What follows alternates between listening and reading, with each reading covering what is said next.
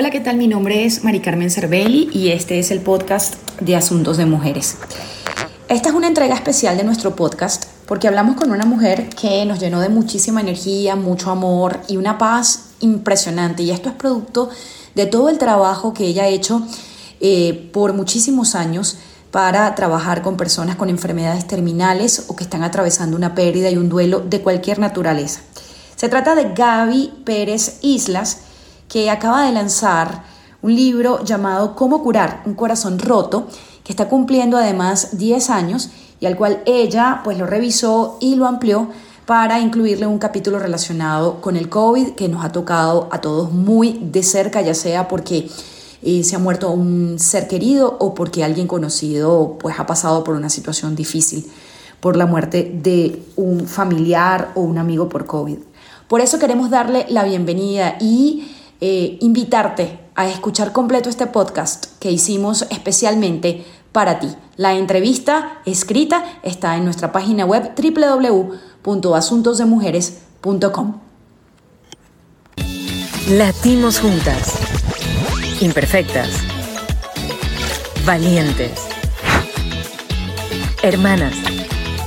El presente es femenino. Igualdad, libertad, sororidad. Nada nos detiene. Soy como soy. Asuntos de Mujeres, el podcast. Ok, y bueno, para no quitarle mucho tiempo, más bien para aprovechar el tiempo, eh, quisiera comenzar, bueno, hablando de un poco este libro y lo que le preguntaba al principio, ¿no? La pandemia eh, eh, generó una necesidad y fue actualizar este libro porque el duelo es el duelo, eh, fue lo que yo leí, pues el duelo es, en general tiene un concepto, una definición, pero el duelo de la pandemia, de no poder ver a tu ser querido, que estuvo allí internado en un hospital y muere y no puedes ir a despedirlo como se despide, eso trae eh, algo adicional, ¿cierto? Entonces, es un libro que cumple 10 años, que se le hizo una actualización. Em, ¿Qué tal esta actualización? ¿Qué vio usted desde que comenzó la pandemia? Claro. Mira, cómo curar un corazón roto, en efecto, nació hace 10 años, van a ser 11 ahora, eh, por una necesidad que yo tenía. Yo soy tanatóloga, yo trabajo con enfermos terminales y personas en proceso de duelo, y yo iba a sus casas, a los hospitales a verlos y decía, ¿cómo no hay un libro que cuando yo me fuera y sé que viene la noche, que es la peor parte, cuando uno está en cama o con una pérdida, que fuera un tanatólogo de buró. Había otros libros, ¿sabes? Pero con una visión como extranjera de la muerte, diferente, frío, no este calor latino que tenemos por nuestros seres queridos. Así que me di a la tarea de escribirlo. Y ha sido un libro, bueno, que en México es un fenómeno editorial porque lleva 36 reimpresiones y un libro que ya está colocado en el corazón de las personas cuando alguien tiene una pérdida me dice, es que me lo regalaron por dos o tres lados diferentes, o sea, tenía yo que leerlo. Y al cumplir ahora 10 años por su aniversario, decidimos hacer esta edición revisada, actualizada, con nueva portada, nuevos interiores. Le dimos un, un refresh total con contenido que ahorita hablaremos, pero claro que había que hablar del COVID. Cuando yo escribí ese libro muy completo hace 10 años, no teníamos ni en nuestros peores pesadillas pensado que iba a llegar una pandemia y que nos iba a alejar de todos nuestros rituales funerarios, de la capacidad de reunirnos, de recibir un pésame, de alguien que te abrazara y te contuviera. Así que me di a la tarea de hacer este nuevo capítulo que tiene eh, la misión, primero, de quitarnos la culpa, el hubiera, el debí de, que son las trampas de arena en este juego de golf del duelo, hay que trabajar eso, entender que en circunstancias especiales todos hacemos lo mejor que hemos podido con los recursos que tenemos y las circunstancias en las que estamos. Que no nos juzguemos, que seamos nuestros amigos. ¿Y quién mejor para narrar esto que los dolientes, sabes? Entrevisté a muchos de mis pacientes que generosamente compartieron su historia tan fresca, tan sentida porque acababa de pasar, para ponerla al servicio de los demás. Entonces creo que es un documento valiosísimo que tiene pues eh, sugerencias de cómo despedirte cuando no pudiste hacerlo, cómo cerrar ese ciclo, ejercicios que te ayuden a, poderle dar un, cierre a algo que parece haberse quedado abierto y que además, bueno, no termina y no termina. ¿Es peor, es peor el duelo de, una persona que se ha muerto por, por COVID? Mira, depende quién era la persona que significaba para ti, pero digamos que sí es peor en el sentido que lo que siempre nos daba una muerte por enfermedad eh, era la posibilidad de ser tu mejor versión ante el enfermo, es decir, cuidarlo, acompañarlo, sostenerle la mano, y ahora no. Ahora es recluirlo en un hospital, no poder estar con él, no estar a su servicio, no cerrarle los ojos cuando muere. Esto ha complicado mucho. Siempre una muerte repentina ha sido la mejor muerte para el que se va, porque no padece, pero es la peor para el que se queda. Entonces, lo que nos daban las enfermedades prolongadas era como tiempo de ir aceptando que estaba enfermo, que se iba deteriorando, tener tiempo para hablar con él, para o ella hacer las disposiciones, el cierre, la despedida. Pero el COVID junta lo peor de los dos mundos. Es una enfermedad, es repentina, no te da oportunidad de cierre y te deja con este sabor de que la vida te arrebató, no que no se cumplió el destino que se hubiera cumplido de otra manera. Y esto no es así. Sinceramente creo que todos morimos cuando vamos a morir y que sea por COVID, sea por un asalto, sea un choque, todo eso son utensilios de los que se basa el destino para llevarse a cabo. Eh, me, gusta mucho lo que dice sobre que es un libro también para liberarnos un poco de la culpa, porque cuando un ser querido muere, nuestro papá, nuestra mamá, un hermano, lo primero que pensamos fue, yo no le di suficiente, yo no lo visité casi, eh, yo no lo cuidé o yo no estuve ahí. Y entonces se presentan muchas personas con esas inquietudes, con esas culpas. Totalmente. Y otras más, Mari Carmen, porque se presenta el yo lo contagié, yo llevé el virus a mi casa, ¿sabes? Y eso nadie lo hace a propósito. Todos somos víctimas dentro de una pandemia y hay que recordar que las cosas pasan como tenían que pasar no como yo quisiera que pasara, y que de lo que ocurre, el 10% está en nuestra mano y el otro 90% no. Entonces, revisamos qué historia te cuentas con respecto a tu pérdida, porque lo que verdaderamente nos daña no es solo la pérdida, es la historia que generamos atrás, donde yo soy el malo, donde yo debí, yo hubiera. Y te pongo un ejemplo muy reciente de un paciente mío su papá murió por COVID y entonces él dijo, es que yo soy culpable porque yo tomé la decisión de llevarlo al hospital. Si yo no lo hubiera llevado al hospital, tal vez él hubiera vivido.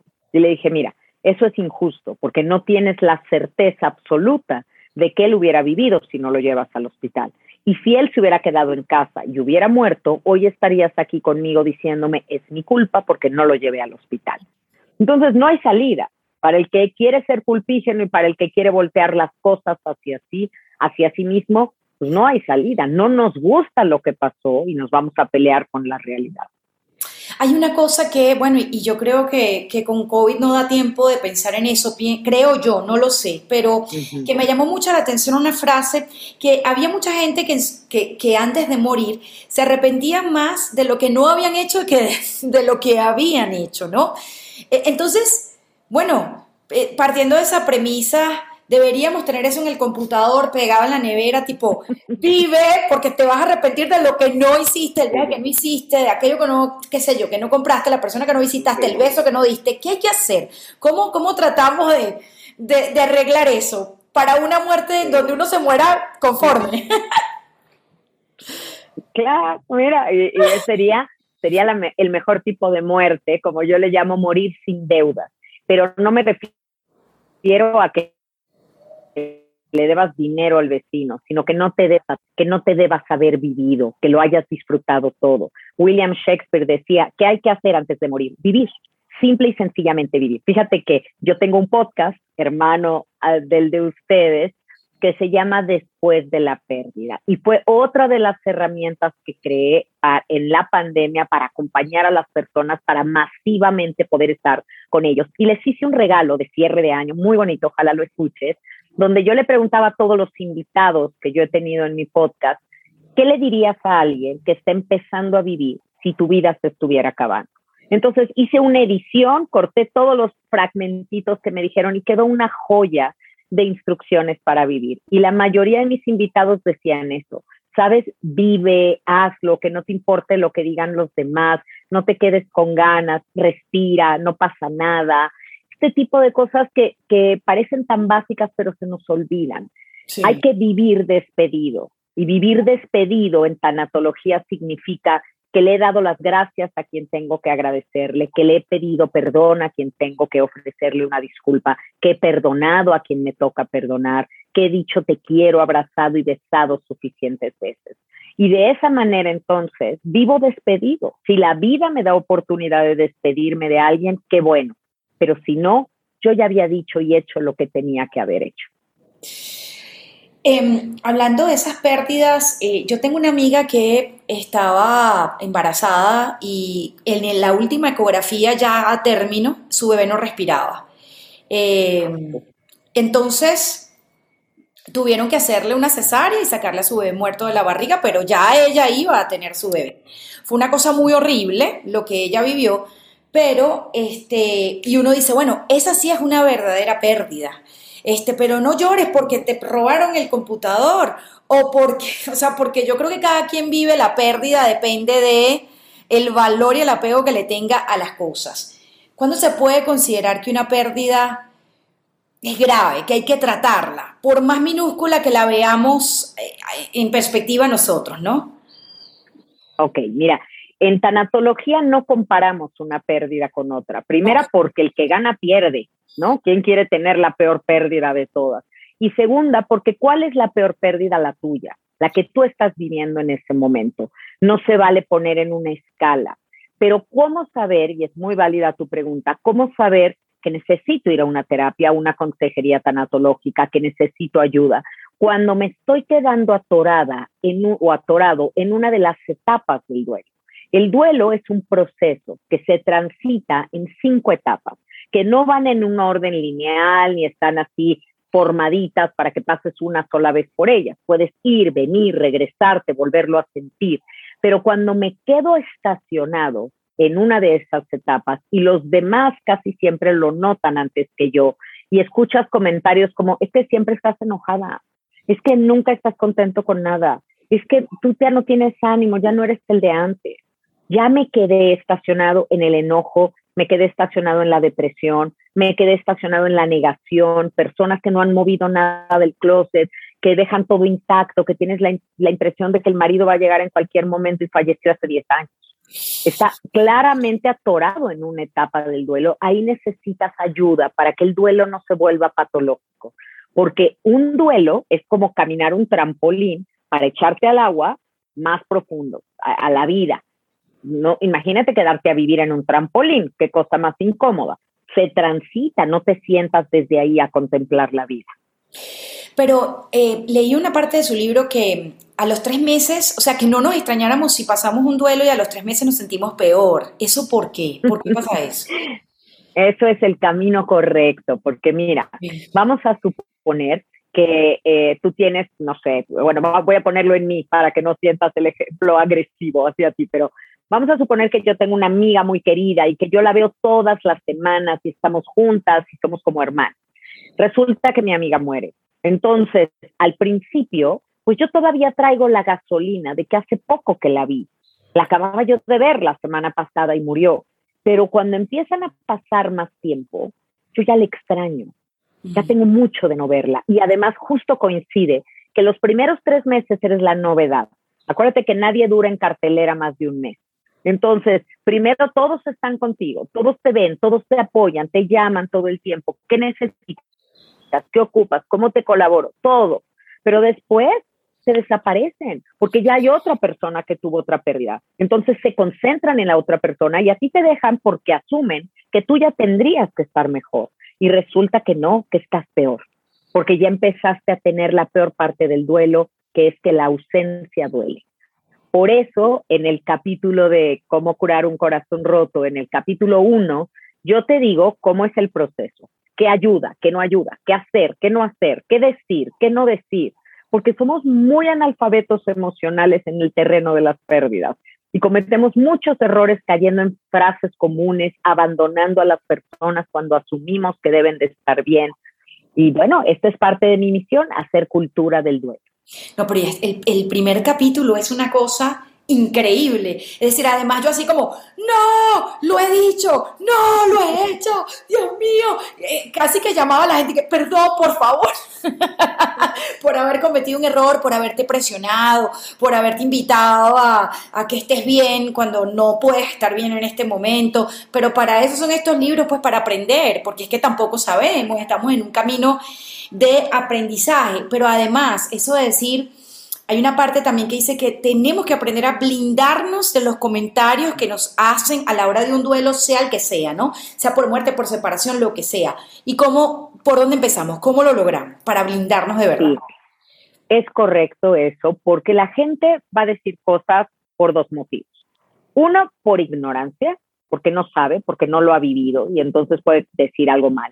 Y también hay otro grupo que dice las cosas con cierta maldad. Y, perdón si esto resuena en alguien, pero es cierto. Hay comentarios, te digo uno rápidamente, una paciente mía que tenía dos hijas y a la hija mayor de 19 años le regaló un coche. Entonces la niña lo quiso estrenar, fue a comer con las amigas, todo, y después de que comieron y habían bebido, fue a repartir a todas las amiguitas a sus casas y ya al final, cuando le quedaba solo una amiga, chocaron y esta chica murió. Entonces fue algo muy trágico, ella no tenía puesto el cinturón de seguridad, imagínate, 19 años. Y en el funeral, en el funeral llegó una señora y le dijo, ay, qué tragedia, oye, y a tu otra hija también le vas a regalar un coche. ¿Sabes?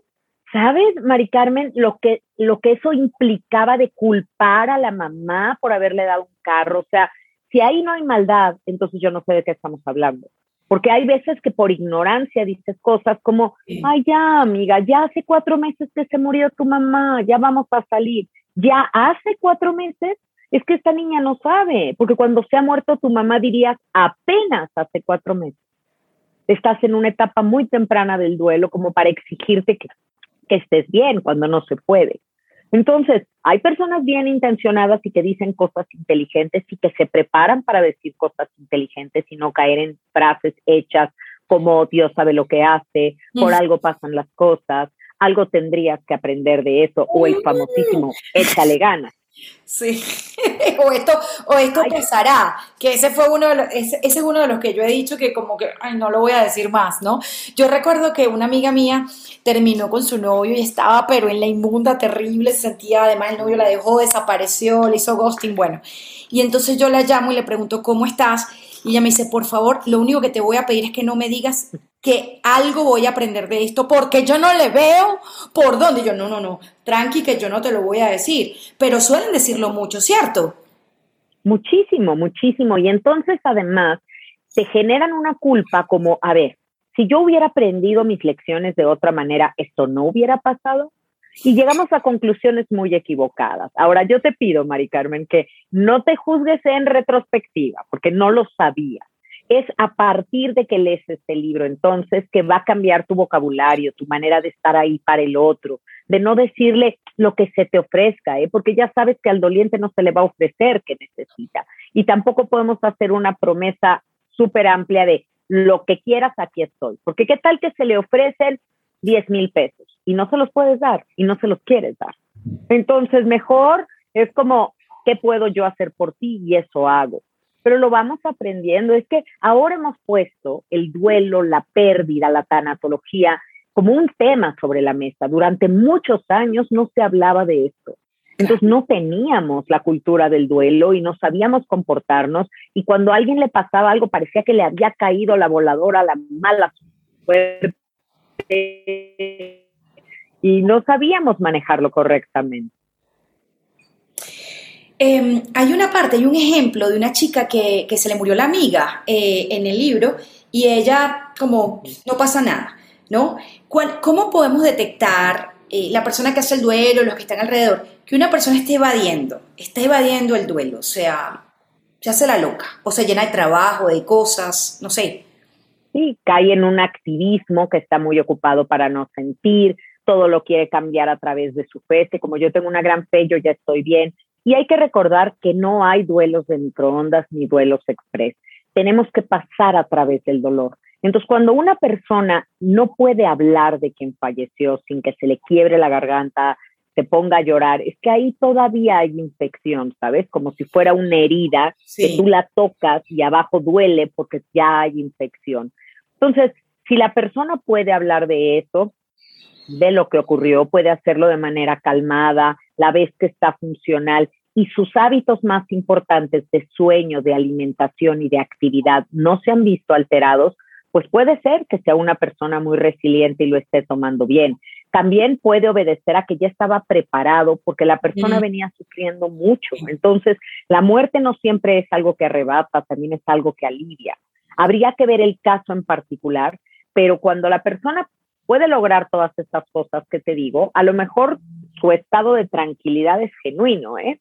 En mi, en mi Instagram siempre pongo la, el, como un extracto de mis tanatotips de mi canal de YouTube de Gaby Tanatóloga. Así me encuentran en redes sociales, arroba Gaby Tanatóloga. Pero justo la semana pasada puse uno que decía, estoy muy tranquila, está bien que esté tranquila, ¿por qué nos sentimos mal de sentirnos bien cuando hemos tenido una pérdida y nos queremos boicotear? A veces el estar bien puede ser muy genuino, y a veces puede ser evasión, como tú bien lo dices. Hay que observarlo y sobre todo respetar a esa persona, porque cuando el alumno está listo, el maestro aparece. Así que cuando necesite ayuda, la pedirá. Nada más hay que decirle, aquí estoy cercano por si me, si me necesita.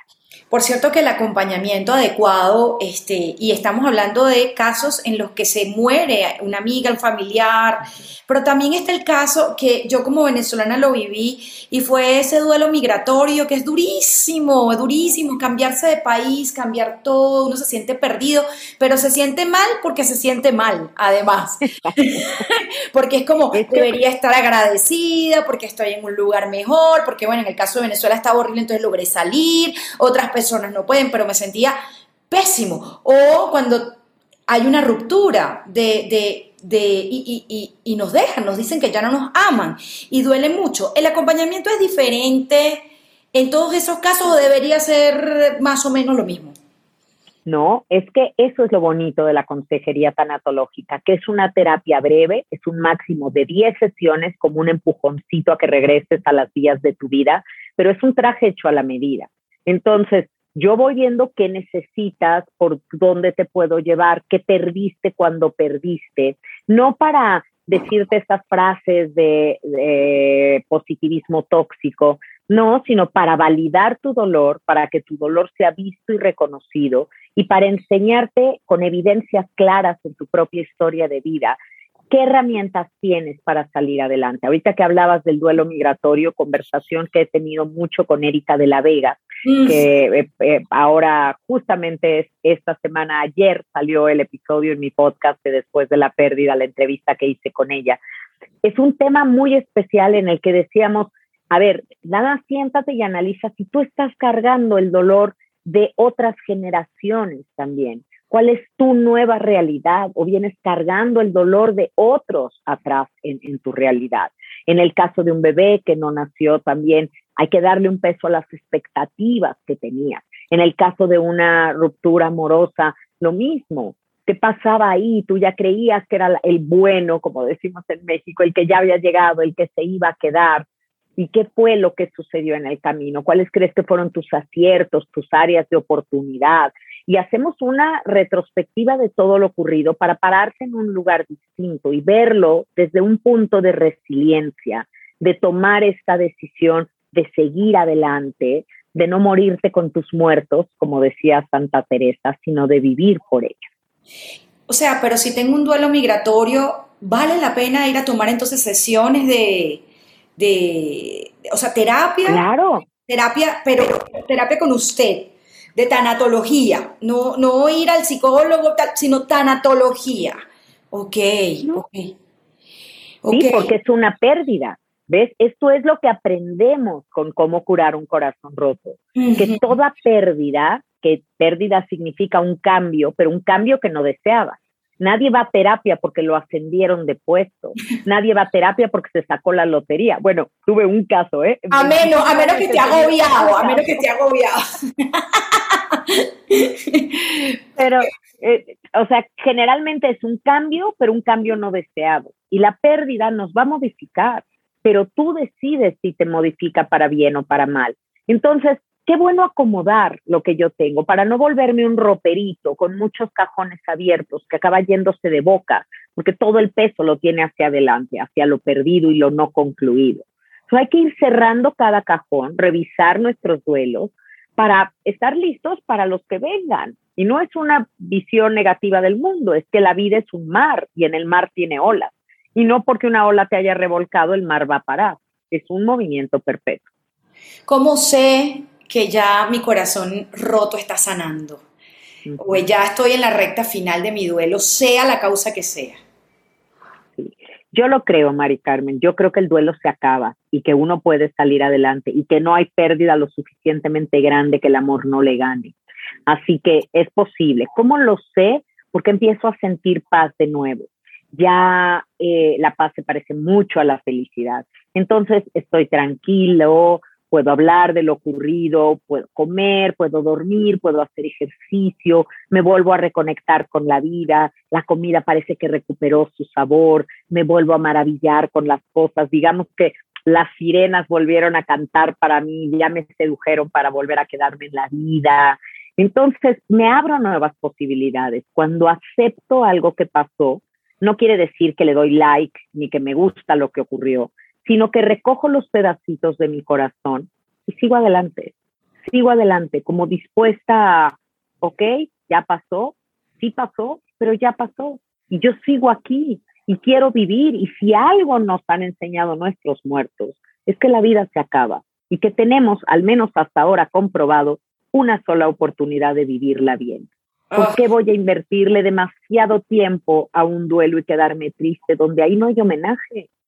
El homenaje está en hacer por la otra persona lo más difícil, que es seguir con su legado y volver a sonreír. Ay, pero qué bonito. Le juro que estoy así con el corazón chiquito, arrugadito, no roto, pero arrugadito chiquitito. Ahora, em, es posible que una persona en duelo comience a tomar, comience a consumir sustancias, drogas. ¿Qué otras cosas no deberían pasar? Para estar alertas, sobre todo los que están alrededor, porque uno a veces está muy inconsciente, ¿no? De muchas cosas. Claro, qué bueno, qué bueno que lo dices, Mari Carmen, porque hay muchos caminos falsos. Hay cosas que se te venden como tu amiguito, ven, yo te relajo, y en el fondo te van a pasar una factura terrible. El alcohol, el cigarro, el juego, el sexo, todo lo que se pueda volver adicción. Acuérdate que el camino de la adicción es primero el uso, luego el abuso y luego el consumo. Entonces, pasa como la ranita que la echas en una olla de agua con el fuego suavecito, pues la ranita ahí está, le va subiendo y la ranita se cocina y no se da cuenta que hora pasó. Es poco a poco, poco a poco. Ahora con el COVID, por ejemplo, y quien había tenido una pérdida, hacía Zooms con sus amigas y empezaba tomando una copita de vino. Y esa copita de vino migró a dos copitas de vino. Y después nos acabamos una botella por cada Zoom. Y después de hacerlo una vez cada 15 días, lo hacemos cada semana y empezamos a resbalarnos en este abuso y en este consumo de una sustancia que te va a hacer mucho daño. Todo lo que sea un comportamiento compulsivo, incluyendo la limpieza, el trabajo, cosas que parecieran positivas. Pero cuando yo ya necesito algo, ojo, ojo, ahí hay que parar si yo necesito trabajar hasta el domingo porque si no la mente no está serena, si yo necesito estar limpiando todo el tiempo, si yo necesito tomarme una copa ahorita, ya estoy codependiente de algo, ya estoy tratando de llenar. Shopping, se pone a comprar, ¿sí? Claro, y en línea que es tan fácil, ¿no? A llenar al carrito y te da la satisfacción solo en el momento de comprar y a los 10 minutos ya te sientes mal porque lo hiciste todo lo que sean excesos, es tratar de llenar vacíos emocionales con cosas materiales y no funciona. Bueno, este, ¿dónde podemos conseguir este libro? Aquí lo tengo, aquí lo tengo. Eh, ¿Dónde podemos conseguir este libro? Eh, está en todos lados, yo lo sé, aquí en Colombia, pues, pero por internet se puede conseguir. Claro, Claro, este libro está ya en todas las librerías allá de Colombia, también lo pueden pedir por Busca Libre, lo pueden pedir por Amazon, está en audiolibro, narrado con mi voz, Entonces pueden tener el audiolibro, está en formato electrónico, en iBook, en Kindle, en todos lados.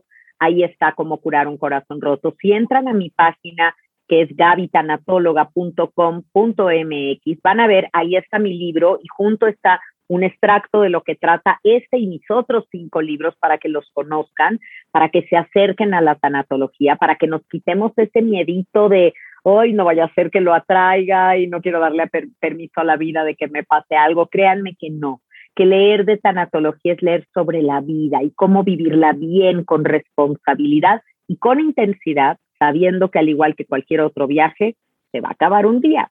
Así que en lugar de vivir el duelo anticipatorio, hay que tener la satisfacción del deber cumplido y vivir a todo. Ay, Gaby, este, yo te iba a decir, envíanos un mensaje a la comunidad de asuntos de mujeres, pero ahí está el mensaje. Y un poco fuera de la entrevista, quería preguntarte cómo haces para gestionar el tanto dolor todos los días de las personas. Eh, ¿cómo, cómo, cómo, ¿Cómo te mantienes en paz? ¿Cómo haces para gestionar tanto dolor? Tantas causas de dolor y y veo en tu cara mucha paz y tranquilidad. ¿Cómo haces? mira, eh, es una profesión hermosa, hermosa. Yo sé que los psicólogos siempre dicen no te involucres porque si no eso te hace daño. Aquí si no te involucras no ayudas. Hay que involucrarnos, pero creo que la diferencia es que yo no soy testigo de mucho dolor. Yo siento que esta disciplina, la tanatología en la que yo estoy, hace la diferencia en la vida de una persona si yo no sumara algo a su proceso. Nada más verlo sería como ver las noticias, que para mí resulta muy frustrante porque ves todo lo que está mal y no puedes hacer nada. Escuchar a una persona, acompañarla, validar su dolor, dejarla que se exprese, abrirle nuevos caminos y oportunidades, es maravilloso. Entonces yo lo considero una misión de vida y eso me, eso me compromete. Claro que para evitar el burnout y el, este síndrome de agotamiento profesional, pues tengo varias, varias técnicas. Una es que cuando me voy de vacaciones me desconecto de todo. Me desconecto de las redes para conectarme con mi familia y conectarme conmigo. Estoy muy cercana a la naturaleza. Soy una persona que me fascina la contemplación del mar, de las flores, de los animales. Tengo un gran perro, un perro San Bernardo divino, que es una terapia en sí misma, porque tiene una manera de vivir la vida, te llena de babas, de pelos y te da una felicidad increíble. Entonces, ponerte a cepillarla, pasear con ella, te reconcilia con el mundo. Y cosas como esto, la calidez con la que hoy hemos tenido este episodio para tu podcast, esta entrevista, eh, estas cosas son el, el, rellenar mi tanque de gasolina para poder seguir dando. Que esta piedrita que yo he echado al agua ha hecho una onda y toca otra onda y otra onda y ahora toca Colombia y seguimos creciendo y entonces me da mucha misión. Eh, creo que, que la muerte a todos nos da vida, porque la única manera de aterrizar un proyecto de vida es saber que no hay más tiempo que vida. Así que la ocasión es hoy, que además es el lema del tanatólogo. Bueno, muchas gracias por esta entrevista, gracias por, por, tu tiempo, por este libro. En vez de decir, esto va a pasar, mejor llego con el libro y no digo nada, me siento al lado, tranquilita, y acompaño.